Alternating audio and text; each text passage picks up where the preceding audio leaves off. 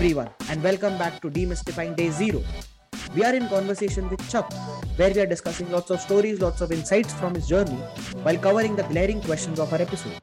In the second half of this conversation, our main focus is going to be on the second glaring question, which is Is there an ideal career trajectory after an MBA? Jobs versus entrepreneurs versus freelance. So let's get on with it.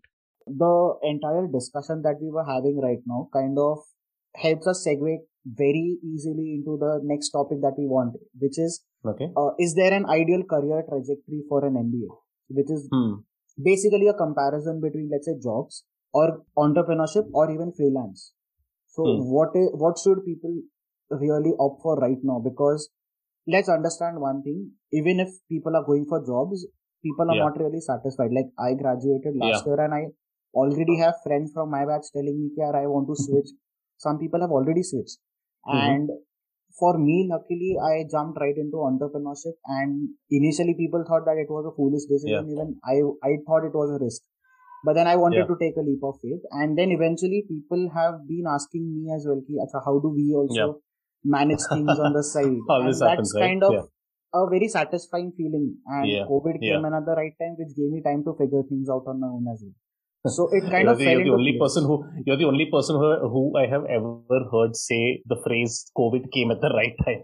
but I know, Yeah. but I know what you meant. I know, I know what you Yeah. mean by that. Yeah, yeah, yeah. So Um, yeah, things fell into place but then like this is a discussion that we've had at campus we've had with our seniors we've Yeah. had with our mentors as well and this is something i have with my students as well so i want to know Sure. your perspective and having lived through all the three phases yourself what are Mhm. your views and is there an ideal career trajectory because this is a myth in most of the people's mind sure. that an mba is definitely going to get me a high paying job and i'm going to be happy doing it Hmm. but what is your take on the current trends basically Okay, so my uh, take is MBA or otherwise, there is no ideal career path really. Uh, and I, I have a very simple logic for it. It's just that everyone is driven by completely different things, right? Uh, somebody might be driven by wanting to make more money. Fair enough. I am nobody to begrudge them that, right? It is not my place to say that's a good goal or that's a bad goal because I don't know what that person's going through. Maybe they uh, maybe they want to make a lot of money and retire by the age of 40 great great for them right uh, maybe somebody else is optimizing for some something else. I think that's why again i go back to uh, one of the answers that i've given before. I think it's very important to kind of know yourself and what's going to give you satisfaction because that's going to define your career path. Now you can define what your ideal career path is. You can't define the ideal career path right? So for example if if i had known where things would end up and i had absolutely no idea I would end up where I am right now. I wouldn't have changed too much, honestly, from what I did, right? Except possibly that one year in IT where I would have possibly gone and done. Uh, yeah, which is why I was saying um, it's important to kind of figure out what's going to give you satisfaction and then chart out your own path uh, accordingly, right? I think you have to start with what is it that I am optimizing for? What is it that I want to do? What is it that I value more? For example, I realized, and this is not something that's going to come at the beginning of your career. Huh? So, if somebody who's 18 or 19 listening to this uh, show right now, you will not have that revelation right now. You will not have that revelation until you get into work, make mistakes, have successes, have failures, figure out what is giving you joy, what is giving you happiness, figuring out who is inspiring you uh, inside your company. You need to go through this. There is no shortcut to do this, uh, to, to doing this. You'll need to figure out. And I will be very surprised if there's somebody who ca- who gets a very clear sense of what they want to do before the age of 25. They have they may have a broad sense of where they want to go and all that, but it's very unlikely that uh, that you will have that uh, before uh, before 25. Before 25, just try as many things as you can. To be very honest, just try to gather as many experiences, dots, mistakes, successes, everything that you can uh, at a, at an early age. Um, so, is there an ideal? Uh, so. Um, you can work towards building a path that gives you happiness is what i think. And one way of doing this again i will go back to i think i think i've uh, mentioned this before. Just keep asking yourself at every point of time am i happy doing what i am right now? Does it fit in with what i you know eventually want to do?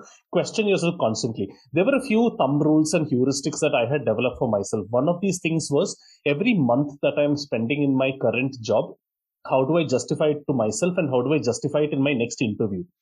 Uh, so I always like to think of it that way. If you look at it from a next interview point of view, uh, I think that throws a lot of clarity. Uh, for example, there was a point of time when I was at Insider when I found it very difficult to uh, uh, uh, to be able to justify what I was doing in the last six months to a potential next interview, right? Because I would have a certain career path in mind, Makes and sense. the interviewer could have yeah. said, yeah, the interviewer said, okay, but it looks like you took one step backwards. Uh, and that's when I thought, oh, yeah, maybe that's actually what's happening. I'm fairly comfortable where I am right now, but I'm not advancing anywhere, uh, you know, as such. So I think the more clarity you have like that, I think it helps. Now, if you're the type of person who is deeply motivated by money, fair enough, then optimize for that. Then, yes, there will be an ideal career path. Then get into an MBA, arbitrage against you know what uh, uh, you know your opportunity cost and all that whatever it is. And then go from this to this to this to this slog your ass off get to a point where you're earning a crore a month a crore a year crore a month whatever it is.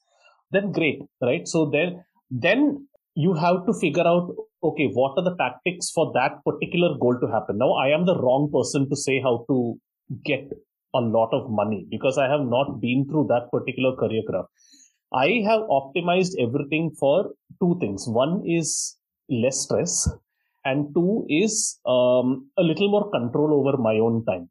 With some authority, I can speak on this because this is what my last three, four, five years has been like a constant process of optimizing towards that. And I still won't say I've got there completely. It's something that I'm constantly, uh, constantly working towards. Uh, I don't think there's a, so to answer your question, Chintan. I'll, it's a cop out of an answer. I know it's there is no ideal career path neither should there be because i think everyone's career paths are different just like there is no ideal dinner order right everybody right. wants to order a different uh, uh, a different dish because everyone's tastes are different. One person's vegetarian, another person doesn't want. Uh, another person uh, loves something but has just had it the previous day. Uh, uh, uh, you know, whatever the case may be. I think everyone needs to ask themselves what are the things that motivates themselves. I know, again, it's a bit of a philosophical, slightly gyan-like answer, but over time I've realized that this is the only thing. I've also seen a lot of um, articles like uh, how I made $100,000 in my first year and all that. And I've read articles like those, but what I also realize is that there's a certain context to that.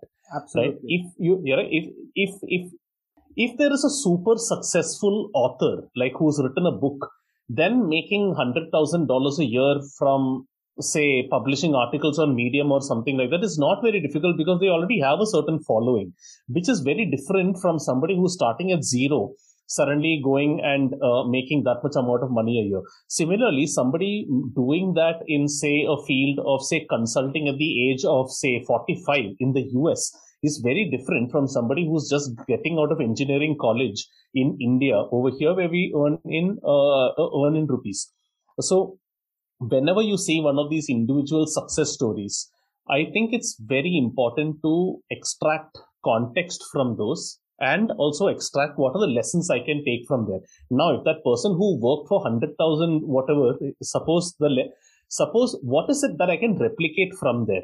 Right? Okay he had a certain process in a process. He woke up at 6 every day he worked out for an hour then he wrote for 5 hours and then he did this and then he did this. Sure okay now that is something i can follow right? Now i may not be able to replicate the exact amount of money because our situations and contexts are different but i can take out rituals from there. I can take out habits from there. If i want to become a writer then i can follow some of those same practices. So for me uh, you know, those are a few things that I have tried to incorporate over the last couple of years, which is to try and extract uh, context from success stories or at least the past that are relevant to us. I've also learned to be skeptical of these success stories because again, they do come from a certain uh, context, right? And I often say this to uh, my marketing students in this in, in the uh, in the realm of marketing itself don't look at one brand example and think that any other brand will be able to replicate it right? Like a lot of uh, right. uh, just to give you a very very real experience that i go through a lot of uh, a lot of uh, digital uh, a lot of brands that want to do great work on digital they look at a brand like zomato and say oh look at the fun stuff that they're putting up on instagram. Why can't we be like them they you can't be like them because you work in the field of insurance. Insurance is not food delivery. Please understand that these are two completely different things right? Suddenly uh, uh an AMC going and making uh, memes on insurance. It can be done, but are you willing to do that? And are you willing to do it for Zomato? Didn't do this overnight. where they also have done this for years before they built up their reputation to do this. So again, there's so much context to each of these success stories, and it's not just a matter of doing one, two, three things right, and then the same thing will work for any brand or in our discussion over here for any one person.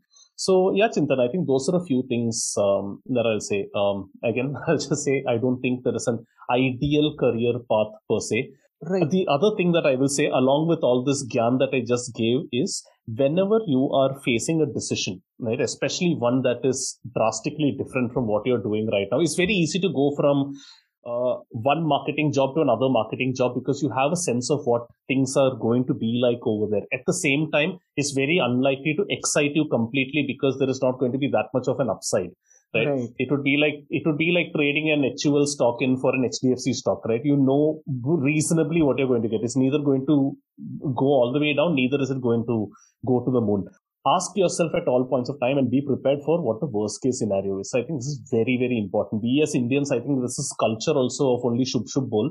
So we will not, why, why think negatively before getting into something? Hare boss, think negatively because when you think negatively, you have prepared for the worst case scenario. When I say plan B, plan C, plan D, yeah, exactly, exactly. And when I say think negatively, I don't mean start everything like fuck today is going to be bad as well. Sorry if I just, uh, no, that's you just, fine. you're editor, you need to, you need to beep uh, things out. But plan for okay, what if this doesn't work out? Like for example, when I got into freelance, I spent weeks thinking about before I put in my papers. I spent weeks thinking about okay, what if this doesn't work out? And here's the thing: when once you you we always have this fear of the unknown, right? Yeah. But at least in our professional lives, we realize that the downside is not all that much. Many of the listeners of your show, they will have something to fall back on, right? Right? Uh, for example, if they change careers, what's the worst thing that can happen? Maybe they don't enjoy it. Maybe they don't, it doesn't work out, whatever it is. It's bad, but it's not the end of the world. They can always go back to what they were doing before. And that's the kind of logic I gave for myself. It may not be ideal. Sure, it may not be ideal, but at least you're not going to be out on the streets begging, right? You for, in my situation, for example, I thought of okay, what is the ultimate worst case scenario that will happen? Like I don't get any freelance work at all, or I don't enjoy it at all, or I just don't end up doing a good job of it and I can't manage my own finances myself, whatever, whatever, all that. So I had rationalized all this and I thought, okay, what's the worst case that'll happen? I'll come back to this company because I'm still on good terms with them. If they don't want to take me, again, think of worst cases all the way down. Absolutely. And then you realize, hey, it's not that bad because there are other places that are willing to hire me. Again, I, I must say that I say this from a slight position of privilege because I have worked for about 10 years and I've built enough contacts to be able to do this. Maybe the things would be slightly different if it was, say, five years back or something. But that's the thing, right? You think of these worst case scenarios and then you make a plan for them. You make a plan for these worst case scenarios and then you realize it's actually not as scary as, you know, it, uh, uh, it turned out to be. So that's the advice I would broadly give. One is constantly question wherever you are right now. And two, I think growth and happiness etc will come only when you take at least one outsized risk somewhere in your career. Right. and at that point of time ask yourself what the worst case scenario will be. You'll realize it's not as bad. In fact especially if you work on the marketing side of things failure can actually be a success point. To be able to go to an interview and say yeah i tried this and it didn't work but here are the 10 things i learned from it i think actually stands in a very very good position. Look at the number of uh, uh, failed quote unquote startup founders who've been able to go back. I think it's a matter of how you pitch it as well, right? Here is where right. skill as MBAs, I guess, comes into play, uh, which is how do you turn a negative into a positive? What are the positives that you took away from there? Uh, so yeah, those are the two broad pieces of advice I would give. Wow, like there are so many hooks that I want to address. yeah, there are so many things that I want to talk about. But yeah, first thing, uh, when you said that uh, about being prepared for the worst cases. I don't think it's about being negative as much as it's about being prepared and hedging your yes, own bets. Absolutely. And that is something that we gain over experience because yeah. once we go somewhere unprepared, we realize that I should have maybe done this, and that is something that yeah. helps us in our future endeavors or future risks yeah. that we want to take. Yeah, yeah. So that is one thing. But and then, yeah, please go.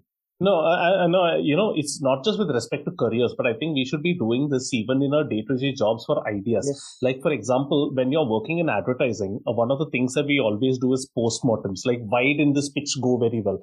I say, why don't we do a pre-mortem? And this is a concept I read somewhere and I was absolutely fascinated by it. Why don't you be your own ideas worst critic? Why can't yeah. all of us get into a room together and trash, absolutely trash the presentation that we are going to go and present right now? Again, I don't know. Maybe it's a culture of, hey, we worked so hard on this, so we can't look at it negatively at all. But then when you look at it from all those angles, you are basically preparing yourself for questions that the client might yes. have. You might be finding out new ways of improving the ideas that you've already put together or you might just be opening it up to criticism from somebody who doesn't have the authority or the balls to speak up uh, during the regular uh, flow of things. I think doing that is extremely important. Uh, and it beats me as to why it doesn't happen uh, uh, happen more often. Uh, to be very honest, sorry. the second point you were yeah. Making, so I guess the point that you mentioned has also got to do with our experiences at an MBA college because sure, personally, yeah. if I look at myself before an MBA and after an MBA, there has been this one particular change where even my friends tell me, that whenever we tell you something, you're always criticizing. Yeah. And my only opinion is, that if it's foolproof, उसमें कुछ बचेगा ही नहीं. Like there is nothing yeah, to worry about. Like we have all our bases covered and we are going in prepared about everything. Now, beat an idea or beat a plan for a trek. Like, okay, yeah. have we taken this? Have we taken that? Have we prepared yeah, for this? Yeah. Have we prepared for that? And that, I guess, is a mindset that has been developed over those two It years. is true. It is true. Yeah. So I guess that is something that helps. But yeah, going back, like, let's start from the top uh, with respect to your answer. So you mentioned that there is no one fits all template. And I guess it's more of an evolving process because let's look at your journey. You started like you wanted to get into uh, the ad advertising world. You wanted to get into that field. So you started there, but the t- uh, like I'm sure you wouldn't have expected an OML coming in six years down the line, yeah. or eventually jumping into freelancing, let's say nine years, yeah. ten years down the line. So I guess this process is something which is an evolving process, and we have to be flexible at times because another problem that people nowadays are facing, as you mentioned initially about Accenture as well, that once you spend three four years into something, yeah. you find it difficult to get out of it, and or maybe switch. So then in that particular in that particular case how important is it to be flexible or even at times accept that okay this is where this has to end and now i need to get out of here to maybe safeguard myself from whatever potential yeah. risks I have. So yeah, that, that's a that's a great question, uh, Chintan. Um, uh, uh, uh, so even though I made two what might look like two drastic shifts in my career, which is advertising to events and then from formal employment as a whole into freelance. The thing is, I was able to retain like a good 50 60% of what I was doing before at every point. It's not like I was doing com- something completely different, right? right? I think that would be very difficult. I think if I want to do something that was completely like, suppose, uh, suppose I got uh, lured by the world of finance, for instance, and I wanted to start working in uh, like, uh, like asset management or something like that with absolutely no my, my current skill set and my current uh, strengths no bearing whatsoever and i had to start from ground zero. It would be very difficult for me. Not that i couldn't do it but then they wouldn't pay me what i'm earning right now to do that. Right. they'll say you start from zero. We are considering you as good as a uh, management trainee so we are going to start you at that salary right? Very very difficult which is why i think it's very important to figure out what you definitely do not want to do early on itself right. and then shift track from there as soon as possible I think if you, I'm again, I'm not saying it's impossible, but it just becomes extremely difficult to do that, right? Even even entrepreneurship, for that matter. I mean, which might sometimes be uh, like a get out of jail free card when everything else goes wrong. The fact is, entrepreneurship is born out of something that you have experience with, right? It's either born out of something that you have either you have a deep interest in it enough to sacrifice everything else or you have you have identified something that is wrong in the industry that you have worked with or the say vertical that you have worked in either marketing or SaaS or something of that, or, you know, something where you are able to find a software or a hardware or a service solution to something, right? So it has to in some way be, and uh, be related. And you will have some strength coming in. Either you worked in marketing so you're strong in marketing but you know you need to get finance and product guys to help support you and all that. So Uh, uh, I think it's very so. While you might not uh, not know what you want to do, I think it's very important to have a sense of what you definitely do not see yourself doing for the rest of your life and get out of it as soon as possible. Because the longer you kick that can down the road, the more difficult it is going to be for you to separate from there. And I think I was scared out of my boots when I heard one of uh, so my first job, the one that I didn't uh, uh that I haven't mentioned in my uh, CV, uh, which your sleuthing thankfully has not uh, uncovered. um, it was a hardcore sales job. It was a hardcore sales in media job, and I did not enjoy it one bit. And one of the professional contacts I had come into a, as a as a result of the job was a sales guy from Times of India. Right? We got along pretty well and we used to rant about our respective uh, uh, you know situations to each other at that point of time on a fair basis. And he once told me um, bro if once you're a sales guy you will always be a sales guy. And that scared the shit out of me. Right? Uh, to think that forget sales but the fact that if you're not careful if you're not thinking about things enough uh, and if you don't course correct when you still have the opportunity to, forget sales or whatever it is. Some people enjoy sales, good for them. But if you're going down a career path that you don't enjoy, forget career path, a relationship that you are not enjoying, uh, the more you get stuck into it, the more difficult it is going to be for you to get out of it down the line. So anything that you don't enjoy, right, uh, be it a job, be it, I hate to say this, a relationship, uh, red flags, get out as soon as possible. It will be painful, yes, but it's going to be less, much less painful now than it is going to be 10 years down the line. When you realize that, you know, the person you're living with, you can't live with anymore, or the job that you've taken uh, is going to be painful because then the downside from there is huge. Because at that point of time you're looking at a point of time say 10 years down the line you're earning a good 15 20 30 lakhs a month a year and then from there to go to ground zero again.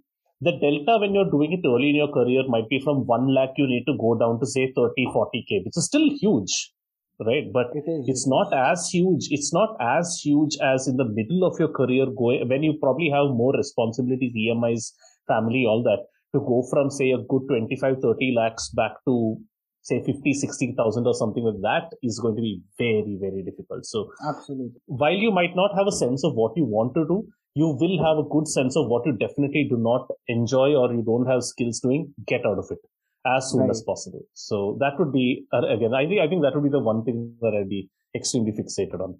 Right. get out of things that you don't enjoy and i guess it's important as well because at times when you stretch something too much eventually yeah like it's just like a spring yes. as well eventually then yeah. it just uh, fixes into that particular shape once it's stretched too much like the yeah. spring you can't yeah. get back to a place where you can now again go back to starting from beginning yeah absolutely absolutely you know uh, one of the best pieces of advice that uh, someone told me um, this is during Getting Meta which was basically a podcast on stuff like this which is basically uh, how to think better, how to uh, not necessarily career based, but uh, all around productivity, mental hacks, and stuff like that.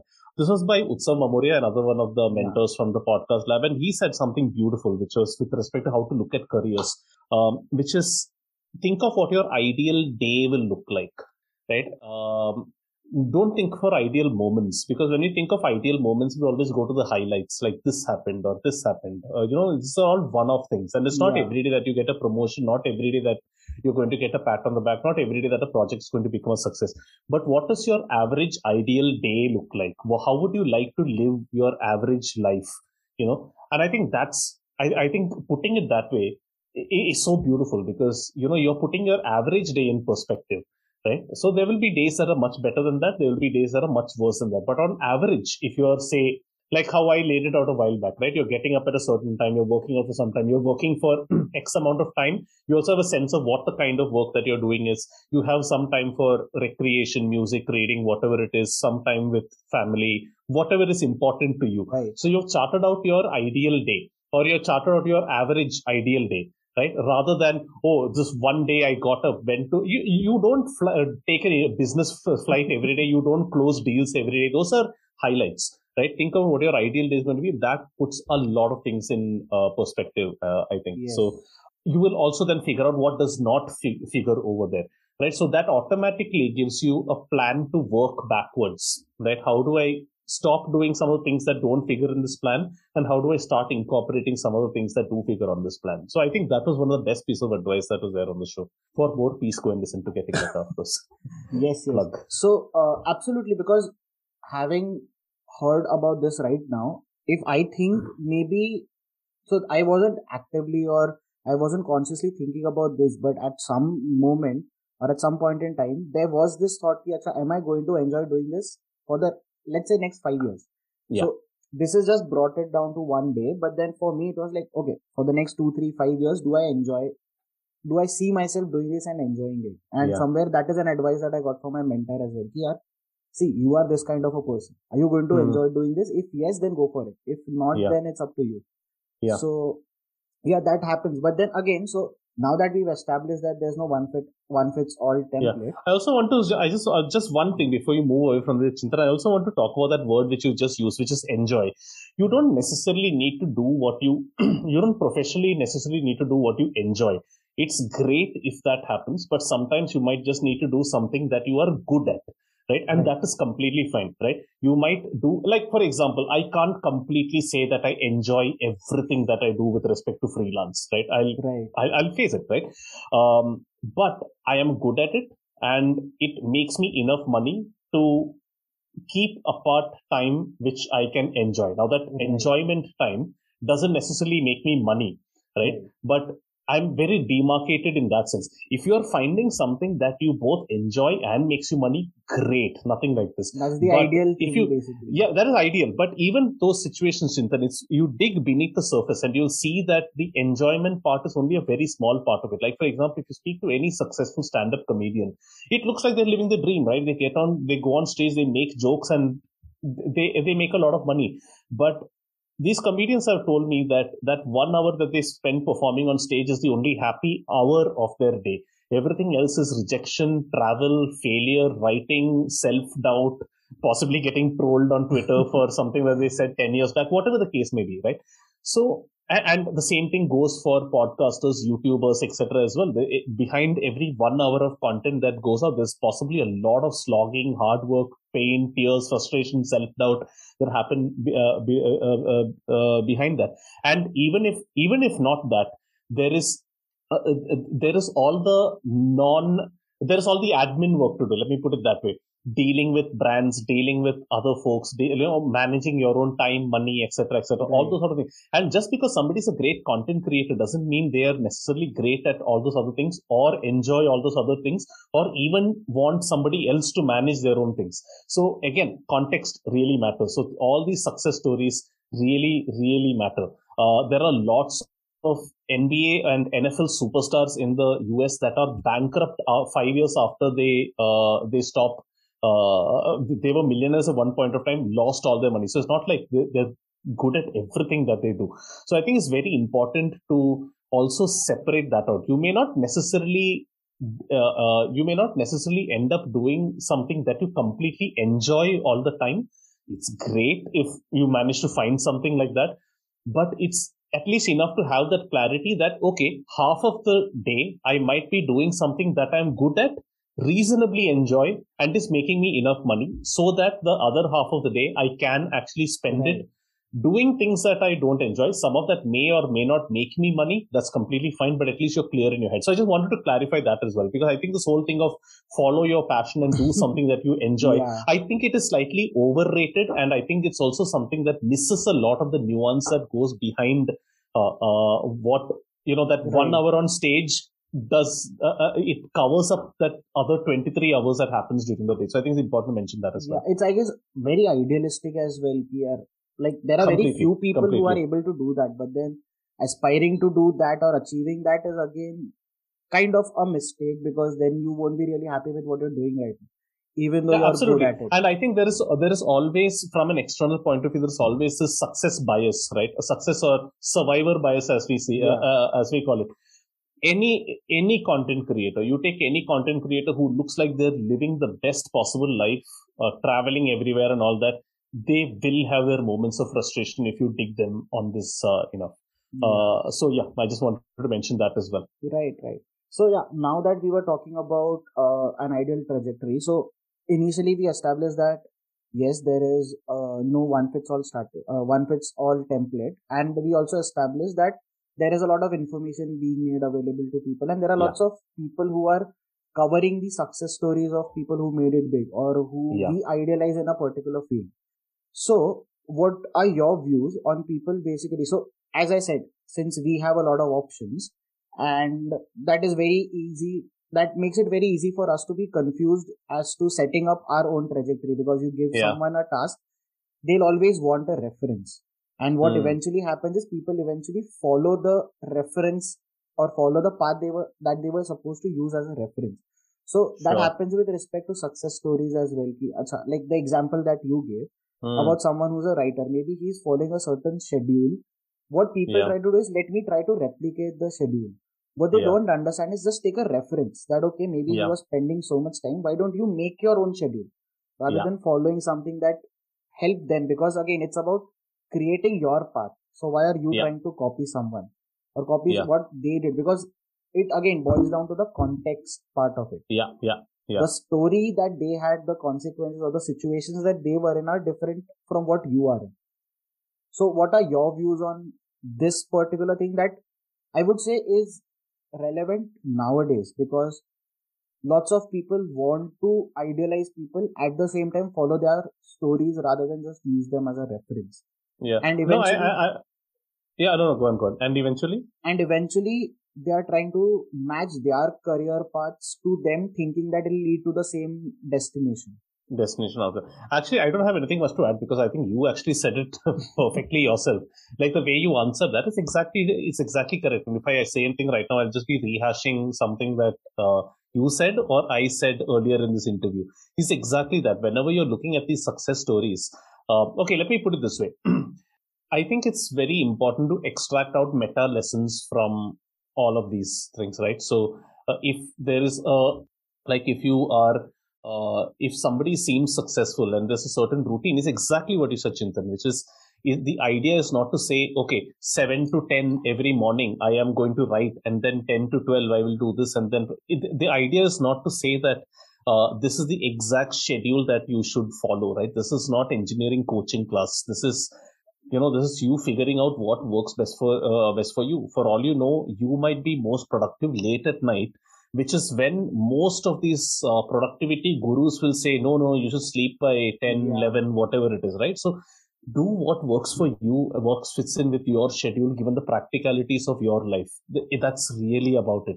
It's exactly what you said, Chintan. The idea is not to say you should follow one, two, three, four, five things. The idea is to say, this person has a routine. Let me try that, right? I think that is lesson number one. Now, at every point of time, I think I think one thing I took away from engineering is having a very algorithmic mind, uh, which is yeah, uh, which is okay. Even routine for that matter. And here's another thing that I've learned: I don't have uh, blind blind belief or blind faith in anything. Right? Even my favorite even my favorite musicians who are around me, I know many of them are fallible, and if their next album comes, I will judge it on the merit of this is great quote that was uh, I think it was uh, uh, it's from a very unlikely source for great quotes. It was Sachin Tendulkar who said, uh, "I know there are many things that he's good at, but uh, quotes yeah. is not one of them." But he said something beautiful, which was, "Judge the ball on its merit and not the reputation of the bowler." I thought that yeah. is such a beautiful line, not just in the context of cricket, but anything in general. So don't just because say Ankur Warikoo is saying something, right? It doesn't need, mean that it's gospel. Evaluate it, see whether it fits in with your own life, your own philosophy, etc. Now, he might say read 100 books a year, but hey, you may not have that, uh, you may not have the luxury to be able to do that or that speed, or maybe you get your kicks out of reading or entertainment from somewhere else. I know for a fact that I have read more in 2021 than any other year, but I've probably read a grand total of about six or seven books because most of my reading happens in the form of articles. Right? Every day I spend about an hour, hour and a half reading long form articles on Wired, Fast Company, Rest of World, and a whole bunch of others. So as a result of which I've read a few, only a very few books. So I'm a failure in that sense. But overall, I've probably read and accumulated more knowledge than I have in any other year before uh, before this. So that you know extracting that context and those meta lessons i think is extremely important. Similarly and this is a, this is a very interesting thing to do at, at, no matter where you are in your career. For example if you admire somebody at work figure out what is it that you admire. Is it one their craft right? Oh they are great at graphic design. So then you're you don't really care about them as a person or their organizational skills or something. You admire them or the thing that you're taking away from them is that they are great at say something on photoshop or illustrator right? And if that's right. the path that you want to follow then get those lessons out from them. Or are they great at managing work right? Are they great at distributing work being accountable all that? Are they great managers? Or are they they might even be useless at work, but they might just be great people to get along with. So, what is it that you admire from each person? And trust me, there is something to take away from even every person. That right. eh, there is absolutely, absolutely. Even somebody who uh, might look like is a complete failure or like everyone laughs at or something. There is something to take away from that. If nothing else, there is something what not to do so that you're not the person who's being laughed at. I think there's I think there's something over there. So I think uh, to answer your question, I won't answer it in the in the straight way that you hoped I would. I think there is some. Um, I think there is some lesson to be taken away from all these success stories, but it is left to you to contextualize that in your own life and apply it to, you know, uh, uh just like how you said, there is no one ideal career path, and it will never be refined out. But start from some place raw and use every piece of information that you're getting to sort of refine it along the way, right? Keep polishing the edges, saying, oh, okay, okay. So this person who I deeply like, for example, I was in awe of Elon Musk, say four or five years back, uh, right? For his vision, whatever, whatever, whatever right? Uh, and I must say there's some parts of him that inspired me, maybe changed the way I was thinking at some point of time or whatever it is. But then along the way came everything else, the, you know, misogyny, the whatever yeah. it is, right? Everything else. And it is, okay, okay, so let me take those two, three lessons out from there. It does, the, the fact that he's a misogynist or whatever it is, like maybe overrated under whatever it's the fact that he doesn't, he, he, uh, puts a middle finger in the face of authority or whatever it is that does still not take away from the fact that those one or two things that he did are still valid in and of themselves. I'm not like justify, I'm not like espousing him as a person as a whole. But just because he's an asshole doesn't mean that his engineering vision isn't bad. Right. So take away those two, three relevant things from every person that you meet or whatever experience you might come across. And it could also be an experience, by the way. Um, for example, if you have a bad meeting, for instance, that is very valuable. Take away what went wrong in that meeting and make sure you never do it again or improve on it or whatever the case may be. I think I, I've sort of figured out whenever there is a very bad professional moment, right? Suppose there's a client that's being particularly difficult. And this might sound a little weird. I actually savor that because I know that while I might have a very hard time right now, I am taking away something that I'm going to reference later. Oh, remember that time when we had to do that for that particular client? Because I know I'm living through something that is a lesson or a reference for later. Just like when you're having a very good moment, that also becomes a reference for what works, right? If everything is going according to plan, then there's nothing new to learn as such. I know it's a weird way of looking at it, but that's a great way of also, you know, if things are absolutely in the doldrums, then it's not all shit and you don't need to like yeah you know, uh, drink it away or smoke it up away or something like that. There is something to take away from there. Yeah. Right. Um, and I think that's very important because when you are taking a decision on major decision, like on your career or your life or whatever it is, you will always reference the extremes. You will always reference the things that went super wrong in the job, very well in the job or your life or whatever it is. Uh, so it's important to retain those and take lessons away from those. Is what I think right and i guess it's also about like finding those small positives which eventually you can use as a hook to lift yourself because oh yeah yeah, yeah. at, at these points absolutely. you have to lift yourself like you can't rely on someone else to help you get up yeah obviously there will yeah. be people but the yeah, first person to do that has to be you Yes, absolutely. You are never as bad as you think you are at your worst. Neither are you as good as you think you are at your, At best. best. The truth lies somewhere in the middle. This is uh, um, uh, so. Uh, um, uh, you must have definitely heard of, if not read, this book, which is uh, Thinking Fast and Slow by Danny Yeah. Kahneman. Uh, the dad of behavioral economics, and I'm sure a lot of your listeners would have as well. If you haven't, please, uh, please do. read. I think it's it should be made like mandatory reading for uh, anyone who is uh, uh, I, I- yeah, pretty much anyone. I think one of the most valuable lessons in that book is the so-called regression towards the mean. Uh, it comes in at about 35% of the book or something, if I'm not mistaken, because I just uh, uh, finished reading it. Um, and uh, we always remember the extremes. We always remember the uh, outcomes. And we th- like if a golfer, and I, I, I don't know why I use golf as an example. I absolutely detest the sport. So let's say cricket. Uh, if a cricketer has a very good game on one day, people might bet that he is going to carry that form over to the next day. But chances are more that he's going to regress towards the mean and score much lower in the next game.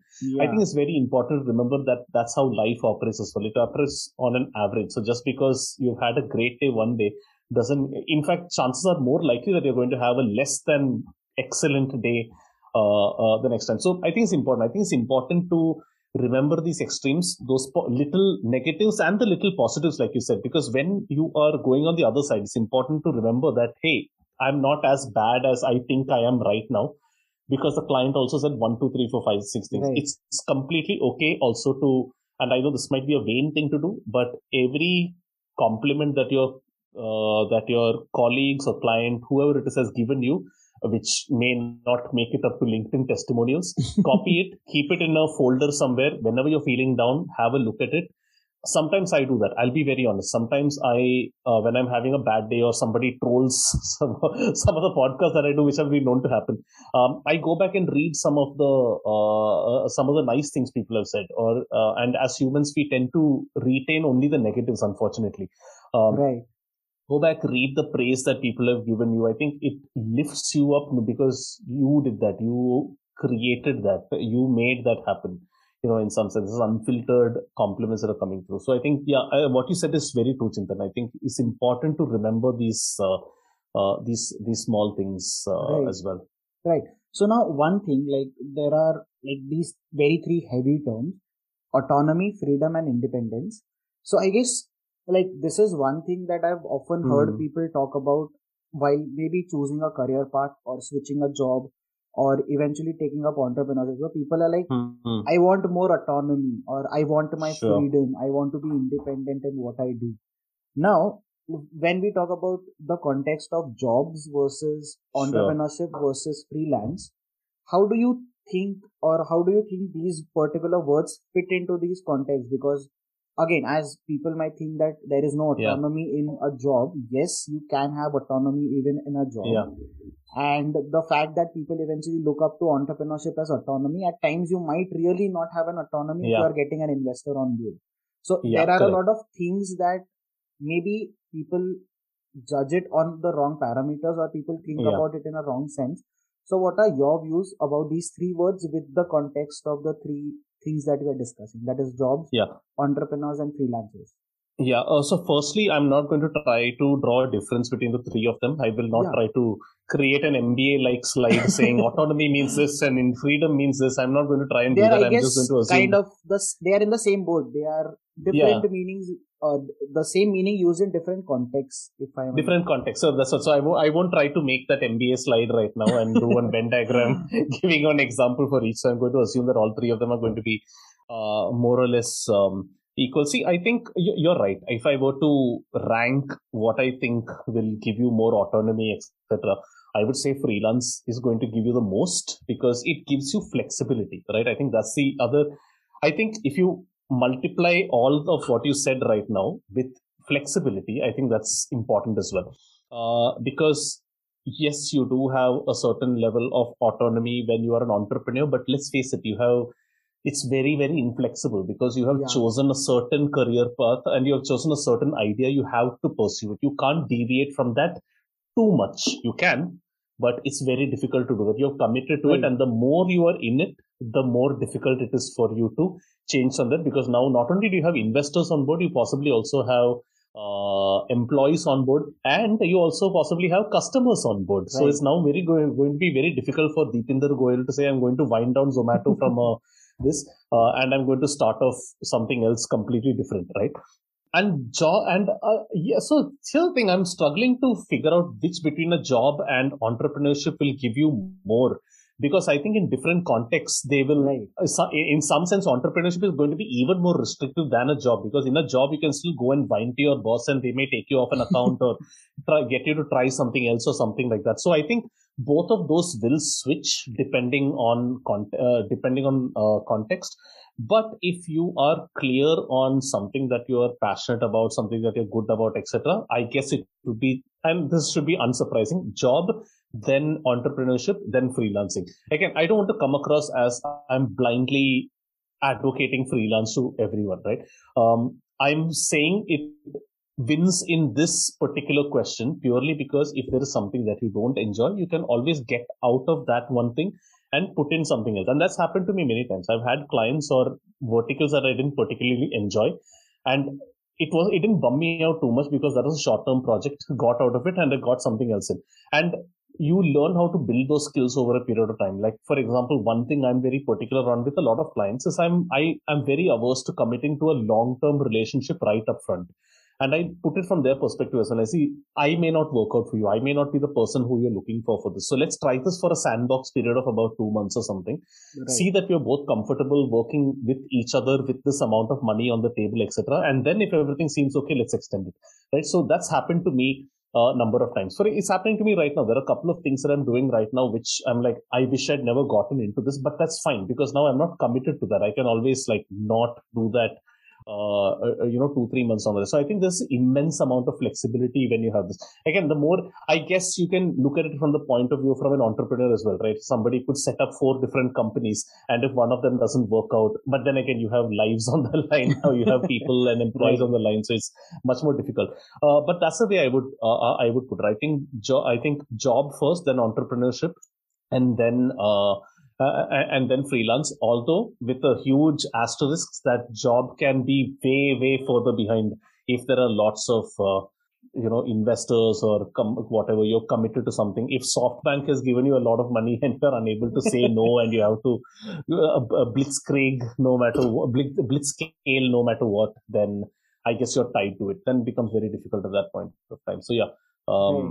I hope that answers the question. Yeah, I guess, and this was more of a personal question as well because this is something that even I constantly think about. Like whenever I'm mm. having hmm. discussions, I've got varying yeah. answers, and yeah, it's something that I constantly keep thinking about because it's a mystery in a way. Like although I've yeah. been in one of the places, I've experienced the other as well at some time. Sure. It's always something which is more of into the unknown because every time yeah. I listen to someone talk about it, there's a new perspective on the table, and right. then you're back to square one. You again start yeah. thinking of it from a different perspective now. So yeah. yeah, this is more of a personal thing. But now, like the topic. If I may, if I may, if I may just uh, uh, complicate things for you a little more, Chintan, since you were thinking about it from yeah. that perspective, I think even when you're an entrepreneur, I think see, uh, what do you mean by independence? Independence and autonomy, etc. To some uh, the reason I say flexibility so much is how much wriggle room do you have? Like, for example, when you're an entrepreneur, are you just pursuing one idea? Or is it just that one revenue stream that you have? Or is it just that one, like, we need to make this one thing work? Otherwise, everything is going to collapse. If that's your approach, then yes, that's deeply inflexible, and hence all the autonomy, freedom, etc., is going to go out of the table because you, there is even if you're not tied to an investor, even if you're lucky enough to have a lot of money and pursuing an idea and you call the shots, you are still bound by that one idea, which yes. in some sense is your uh, is your puppet master in some sense, yeah. right? Um, so then you're not really free in that sense. So then it's a matter of then spreading your ideas in some sense. Okay, let's try five, six things. There are five possible revenue streams that we may have which might work. Or we are pursuing this one revenue stream right now, but we are building something bigger, a platform that we're building, which we may be able to monetize something else later. Right? right. Maybe that's what say uh, uh, Zomato is doing right now. Maybe they even if the food delivery for whatever doesn't work out, maybe one of the other things will work out for them because they built up something. Some great startups have been built as offshoots from what the original idea was, like Slack, for example. Yeah. Um, right. So, um, uh, Slack, Flickr, so many examples of that. Netflix, Amazon, um, everything started off as something different and is eventually now doing something different. Yeah, which eventually ended up somewhere. Uh, Amazon's a great example, uh, yeah. but I guess that's a different story altogether with how AWS and AMS, etc., have uh, have become completely uh, big on their own, but they were on the backs of businesses that are already successful. Right. I'm saying like even at a on like at a starting, starting level. level. I think yeah, I think it's important to again it's all those principles that we spoke about Chintan a while back, worst case scenario, all that. What if this idea does not work? I think it's important to do that pre-mortem. Putting too many eggs in one basket, whether it is career, whether it is idea, whether it is freelance, whatever, I think that's a recipe for for disaster. Uh, so I think again that I, I, so it's it's interesting how we have talked about so many different topics over here, but all of them are still tied to a few common principles right. everywhere. Right. So, yeah. So yeah, like we've talked about, we've spoken about a lot of things, but now there's one thing that I personally also want to talk about is okay. your podcasting journey. Having okay. embarked onto one myself, I know like the struggles, the excitement that I have before every episode is even recorded published yeah. is a different excitement but even before yeah, it's recorded so i want to know about your journey like how did podcasting come into the fray how did that happen be it Simblified be it the origin of things or be it getting meta as well I, I uh, this is going to sound extremely random, but uh, maybe it's best it's that way. So I started listening to podcasts around 2014, 15 or something. Um, in fact, my wife had introduced me to a show called The Bugle, which still remains one of my favorite podcasts. It's a uh, British uh, political satire podcast hosted at that point of time by Andy Zaltzman and John Oliver. Uh, John Oliver, of course, now everyone knows because he's the uh, he's a successful late night host yes. in the US and a huge name in his own right. But at that point of time, what drew me to the podcast was actually the other name, which is Andy Zaltzman. So I was a big fan of his satire writing. He was a uh, he was a he, he's one of the most surreal, hilarious cricket writers that I know. And uh, if you see his articles on uh, in, on Cricinfo, I think which he still uh, writes for, absolutely surreal and absolutely hilarious. So I was drawn to the podcast because of that and not necessarily because of John Oliver, who I discovered as a big name only later. I didn't follow US politics enough at that point of time to know who John Oliver was. so then, uh, from then, uh, from that one, I discovered a few more other shows that I really liked. And then, of course, there was the idea of trying something on, uh, on, uh, on my own. I, it's a bit of a messy story uh, what happened but i might as well tell you right? Uh, because it shows it shows how uh, hopefully something interesting can come out of absolute uh, chance. So there was a fr- uh, uh, the initial idea was nothing like Simblified by the way. A friend of mine who i had befriended going to a lot of these rock gigs in mumbai he said, let's start something in the space of indie music, Indian indie music. Let's like discuss albums or our favorite artists and stuff like that. I said, okay, that sounds like interesting. Let's do it. Then, for whatever reason, he said he couldn't do that because he was going to travel uh, abroad or something of that sort. I think he got a job abroad or something of that sort. At that time, remote recording wasn't even a thought in our heads. Um, he said, I'll tell you what, if you can find somebody else to do this idea or any other idea with, I'll produce it for you. I'll edit it and all that. I said, okay, that sounds fine. So I had uh, a good friend of mine, Naren, uh, who is of course my co-host on Simblified, and uh, I said, hey, would you like to start a show together? And he's not a indie music, he's not a music in, in that sense guy at all, more into classical and stuff. Um, so we had a few concepts that we could do, and he and I knew each other from the blogger and early Twitter days, and we were always keen. At least I was keen on doing something with him, and a podcast seemed like the perfect sort of thing to do. So we had a few ideas, of which one of which was the scratch idea for Simblified. And the idea was basically simplifying things that happen around us, taking news topics and things like that, and just breaking it down into simple language that anyone can understand. That's been the ethos of the show right. for the last five, six years that it's been running. Um, so we had a bunch of these ideas and uh, I pitched them to him. He said, yeah, this one Simblified idea sounds good. Uh, let's do it. And uh, the first episode that we tried to, the first topic that we tried to simplify was a hot topic at that point of time, which was just the uh, uh, Eurozone economic crisis. We started off with a doozy. the Greek economic crisis is what we started off with. and it was extremely raw to say the least. And by the way, at that point of time, my other friend who started this whole mess in the first place, he couldn't commit to editing as well because something happened to him. So, okay. uh, so I took on the okay. I said, okay, chalo, let's try this whole thing and see what happens. Taught myself how to do some basic editing in Audacity, upload on uh, SoundCloud and things like that. So our first episodes were embarrassingly scripted to the T right? Uh, we had like but but it was a great experience. We tried all sorts of things. We even tried to do songs in between some of them. We tried to write satire songs for some of our episodes. And I, and sometimes fans still write in saying that uh, we should get back to doing stuff like that and we were but we were on our own and we were extremely inconsistent like we had some six episodes in six months or something like that we were like very very like all over the place. And then uh, IVM, which was an up and coming company at that point of time, they were looking for people who had at least an idea of what podcasts were. And uh, Mae Thomas, who now runs, of course, Made in India, the other the music yeah. podcast, she was a creative director at that time for IVM. She reached out and said, Amit would like to speak to you guys and see whether you'd like to get signed on. Like, wow, that sounds amazing. And then before you knew it, we were in a studio recording Simblified. Now, what that meant was a few things for us, right? One, it forced us to be on schedule because now there was somebody else investing resources behind us.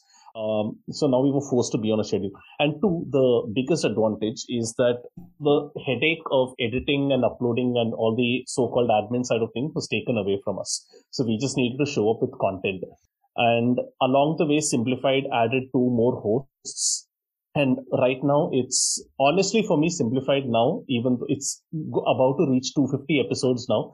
It's honestly just an excuse to hang out with three of my best friends once a month uh, I don't even look at it as a podcast anymore. And uh, sometimes when the producer no, uh, sends an email saying, guys, you need to send the description and all that, like, oh, yeah, yeah, I forgot we had to do that. so, um, so that's how the show has evolved. And I am surprised by the fact that people still listen to it. And especially when there's so much good content out there, uh, I'm surprised that some listeners still choose to uh, listen to the nonsense that we do because to be and i'm not being modest over here. Our research for each episode consists of reading a couple of articles reading a wikipedia a wikipedia page uh, putting some two three facts together and just completely riffing off the rest is genuinely a show that is carried by the banter of the four hosts. And to me that is it's amazing that we have been able to reach something like because when I look back and think about the show that I was inspired by the Bugle, I was there for the banter and not for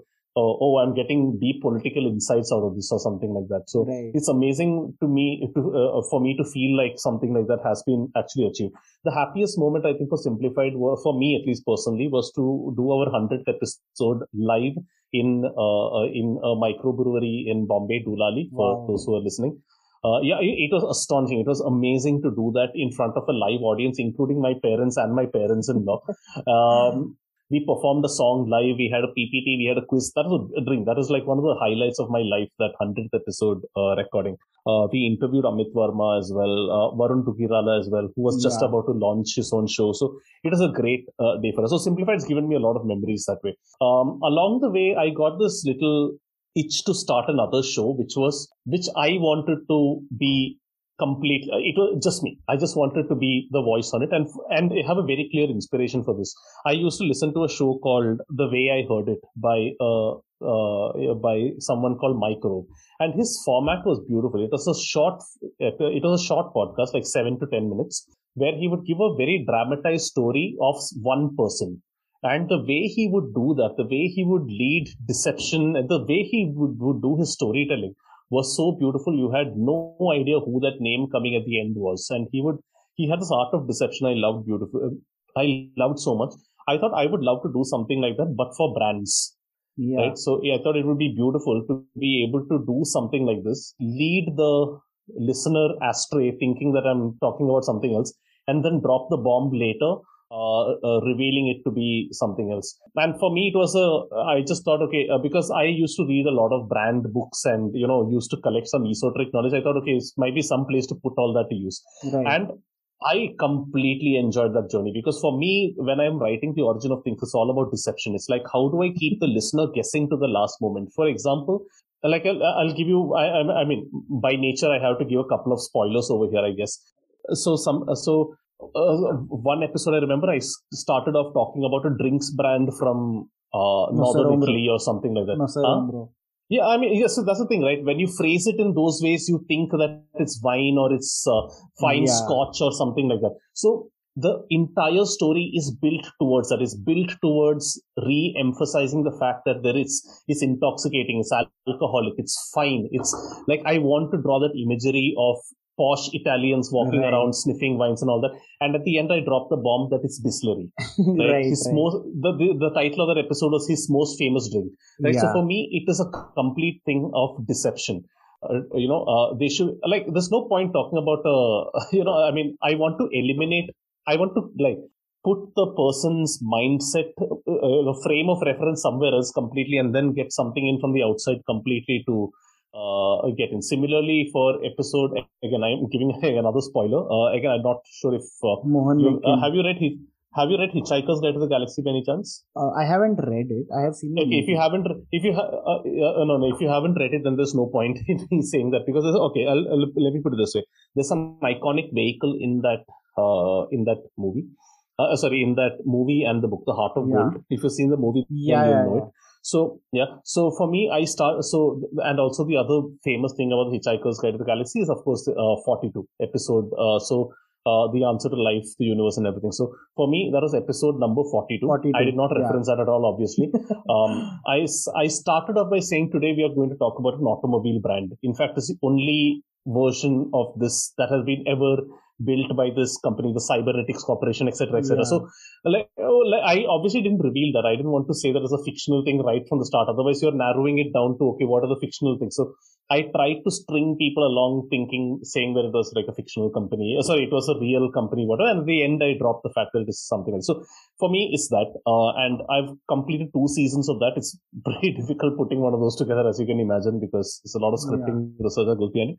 Right now, I'm working on season three uh, written three episodes is completely different from the other two seasons because this time it's not going to be based on brands. It's going to be based on something else, which I can't reveal right now. uh, hopefully, people will like it. Let's see what happens. This is a completely self-indulgent sort of thing, and those who know me should be able to guess a couple of spaces that this might go into but which is also I knew this would happen, which is why I called it the origin of things rather than the origin of brands, which is why it's toot and not tube or something like that. So I guess you um, so, kind of used your favorite word and pivoted from brands to something else. Yeah, yeah, yeah, yeah. Well done, well done, well done. Yeah. Um, and that was so that was uh, the origin of things, and then I also want to, I always fancied myself as an interviewer. I always wanted to do an interview show, uh, and I was listening to a lot of Tim Ferriss at that time, the Tim right. Ferriss show. Uh, still, I think yeah, one of the greatest yeah. uh, podcasts in the world, purely because of the uh, way you're able to extract meta lessons from even people and spaces who you might not be interested in at all, because they speak more about rituals and habits rather than that specific industry that they work in. Right. I was deeply inspired by that. And that's honestly when the idea of getting meta came out. It was something that was sitting right there. It was something that was easy for me to do. I had access to a few people I knew like Amit Varma, Rohan Joshi, uh, Meeta Malhotra, Dhimant Parekh. I knew enough people. I knew that none of them had ever been interviewed in this way. All of them have been interviewed on, say, specific things about entrepreneurship or comedy before, but nobody has asked Rohan Joshi about what his mental processes, habits, etc. were. So for me, it was an exciting thing to explore. Yeah. Um, so I did one of those. Um, so now while it my uh, so the so two things over here. One, you might have noticed that each one of my podcasts has actually been inspired by another podcast. There was yes. the Bugle, yeah, the uh, uh, the, the, way, I heard it, and yeah. Heard it, and uh, now uh, the Tim Ferriss show, respectively. And I think that's completely fine because I don't think it's a carbon copy of what they do. I try to add my own spin to it, and hopefully listeners will uh, see or hear it that way uh, as well. That's that's one thing. The second thing is even though it might seem like oh three podcasts, how is that happening? The fact of the matter is I really don't. I've told you my approach to Simblified, which is honestly two hours of research per host per month uh, and then for me it's four hours of banter with three of my closest friends so i don't really count that as podcasting or something, yeah. you know. so when when you youngsters come and say, "Oh my goodness, I spend so much time researching on this one particular show, getting everything right," I'm like, "Wow, I don't do any of that shit." and uh, between getting meta and the origin of things, only one is active at any point of time. Uh, so essentially, I'm working on only one and a half podcasts at any point of time. So right, right now, for instance, I am trying hard to finish 25 episode scripts of uh, the origin of things, record them all in one go, and release them hopefully from Feb or March or so next year. While those are being uh, released, I want to start interviews for Getting Meta Getting season Meta. two. So my idea right. is let's simplify it happen through the year because that's low effort in any case and is something I enjoy either one of getting meta or the original things because both of them uh, take up a fair bit of time in terms of research and all, all that right? So right. it's difficult to do both of them in parallel. So for me it's one of the two. And hopefully let's see let's see how long uh, uh, you know how long that can uh, that can sustain because com- this is all completely hobby. This is all completely just uh, you know fun stuff for me it's right. not like it's a huge it's not like it's an income driver or something like you're a podcaster you'll know um, yeah. so for me it's just about having a bit of fun learning something along the way i know that i've learned a lot from those 10 interviews that i did for getting meta is very very eye-opening to speak to uh, smart people and uh, get inside their heads for about an hour hour and a half so yeah right. so that yeah, was like, uh, my podcast journey as it were i think i was yeah. just a I, will I'll put it this way, Chintan. I think um, I was just uh, uh, I think I was just fortunate to have started early. Uh, I'll I'll be very honest. There is no way that a show like Simblified would have got selected for the uh, for the program that you are a part of right now. For instance, I think it is too random. I think it's too too much based on the chemistry and the banter between the hosts. But then, hey, we started early, so I guess there's something to that. Yeah yeah like for me there are two main things that uh, you mentioned in this particular journey. So one is especially about uh, the origin of things that like those seven eight minutes or those six seven minutes it continuously keeps you on your toes because i usually listen to podcasts when i'm driving and i'm continuously guessing. Okay this yeah. might be this. Okay this might be this. And then even immediately you pivot to something else and i'm like okay back to square go back to another thought.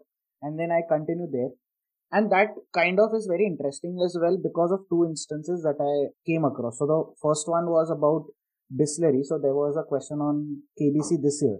And as soon as the question came up, as soon as I read Nocera Umbra, I'm like, this, has, this is Bisleri. Because uh-huh. I remembered. And the second was in one of the quiz nice. that Kumar Varun hosts, quizzing with the comedians. It's on YouTube right. every Sunday. There's a new episode. So there yeah, he yeah. had mentioned about Old Monk. Ah the whole angle of General Dyer and then Mohan Meakin and yeah, then eventually yeah. Because that was kind of a staple for us in our MBA college as well. And you also referenced. So yeah. like th- these were such instances which like kept Amazing. me uh, hooked onto it. Like I wanted to know more stories. And I'm mm-hmm. like I've spoken to you about this earlier as well that I'm actually looking forward to the next season. So yeah, I hope it releases soon. And the second thing oh, was, yeah, it it uh, it will. I, I, can't comment on soon, but it will release for sure. Yeah, I got three episodes written, and uh, more than anything, I hope you like the direction in which it goes. So while it's still going to be seven eight minutes, but it's still going to be deception till the very end. um, it's not going to be brands. Um, it's going to be pivot. So yeah, I guess now we are yeah. used to the pivot. So I'm just looking forward to the next pivot. yeah. And yeah, so the second thing that you mentioned was about the inspiration that you've taken from other podcasts. And that yeah. kind of helps me call back the initial discussions that we've had. That again, mm-hmm. here it was something that you've seen. It's a trajectory that you've seen and you just referenced yeah. it. You've yeah. kind of seen, okay, this is what they are doing. Let me just understand the process, get the context and apply it with my own take on so yeah. I guess that particularly fits with the conversation that we are having, uh, that we were having, and yeah. it like brings us back to the first point that we started with. And I guess mm-hmm. this is a very sweet note to end the main conversation. Yeah. Because there's just one more small round to go, which okay. is our take on the rapid fire. So we call it the best of threes. Okay. And what's going to happen is there are going to be three questions, and for each question, I need three answers from you. It can Whoa, be okay. short or it can be like a short incident maybe that you can think of. Sure. But it's like our take on rapid fire. So I didn't want to go All right, conventional. Uh, yeah, yeah, let's go. But yeah. I'm so the first, yeah. So the first thing is three important skills that you'll advise that a person should have to get through their entire journey. Let's say from MBA into the corporate and a few initial few years in a corporate. Three skills. Three skills, huh? Okay. Uh, that's in, that's uh, very interesting. Okay, let me try to figure out what those three skills could be. Okay, one, uh, uh, I think some of these we might have covered already. One, yeah. I think, is the ability to contextualize success and extract meta lessons from there. I think that's, uh, uh, I think that's important.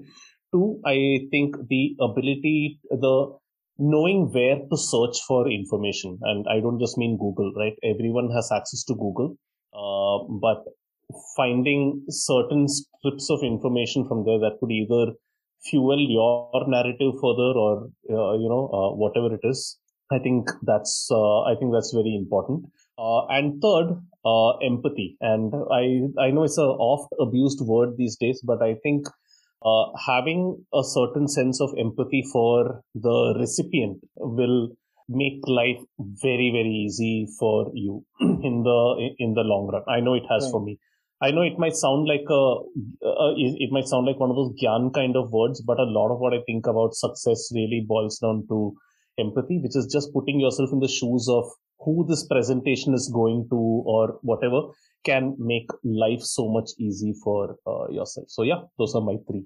Okay, so the next question is three mistakes of your life or let's say three things that you considered as a mistake or maybe you would want three. to change three things that are, this is uh, after after giving you so much gyan on how no no i wouldn't change anything in life etc okay uh, if you were to push me to it i would say one the uh, the it job that i had taken up. I think things i think i would have benefited a little more from actually having taken that risk early in my career because I think that would have also set a precedent that wow, I took such a risk so early in my career. I think it would have been right. interesting to do that. So I think that's um, I think that's one.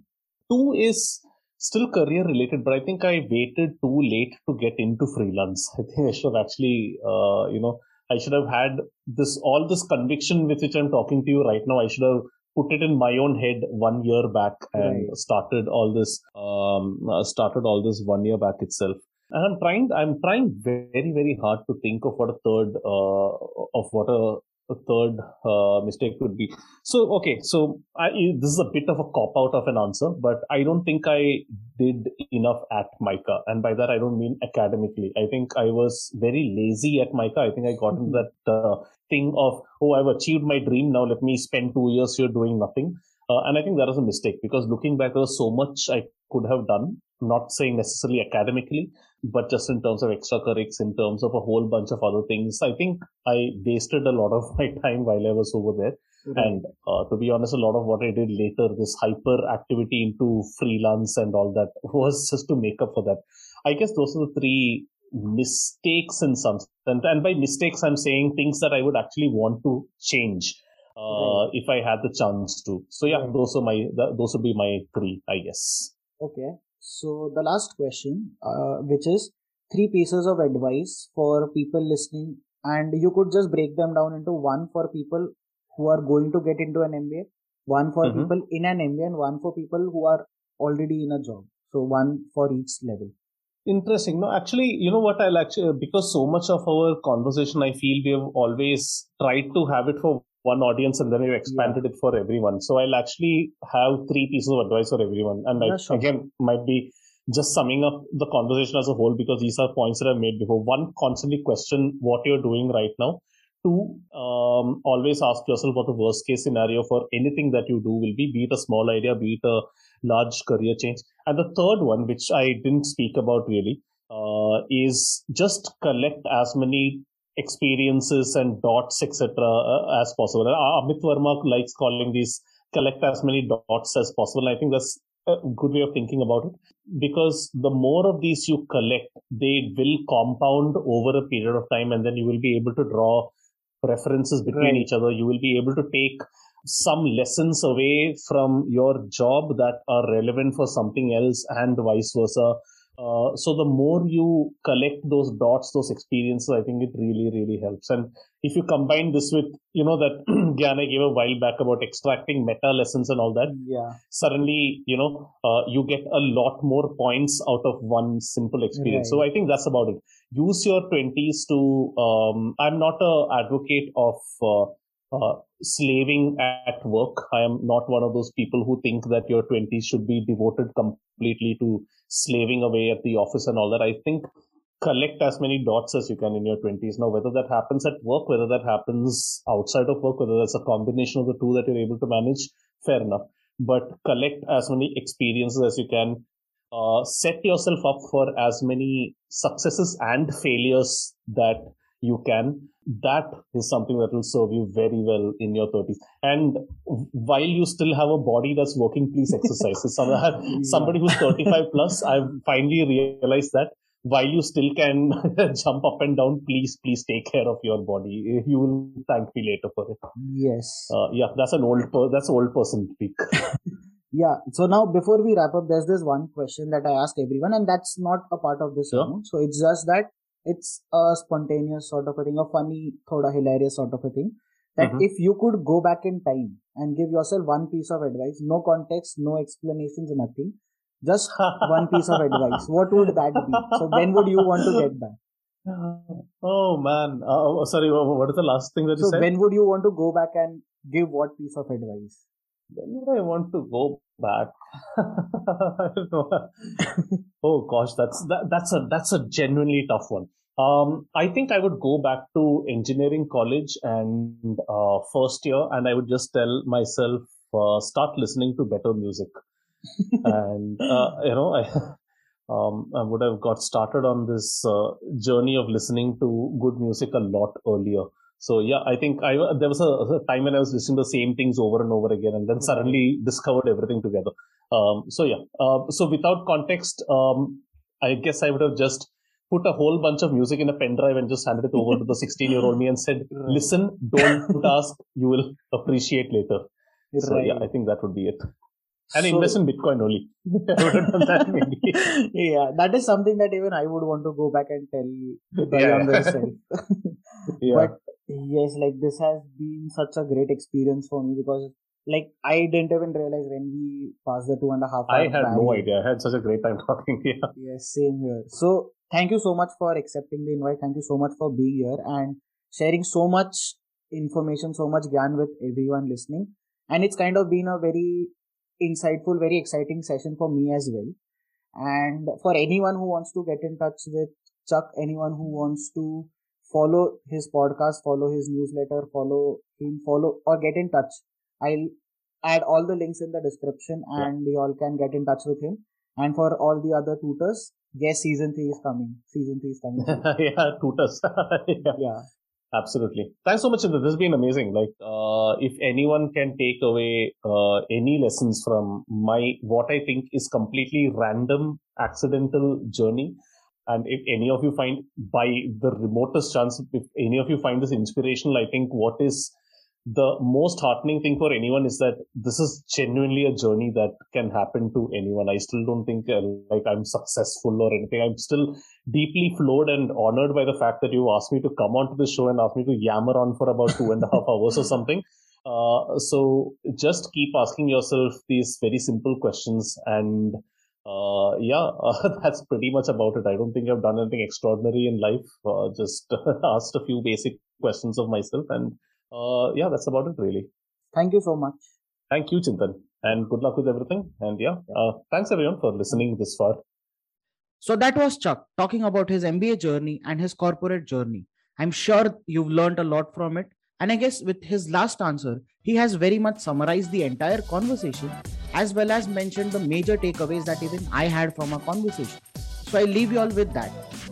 If you've made it so far, thank you so much for tuning in. I'll be back next week with a new guest and many more stories.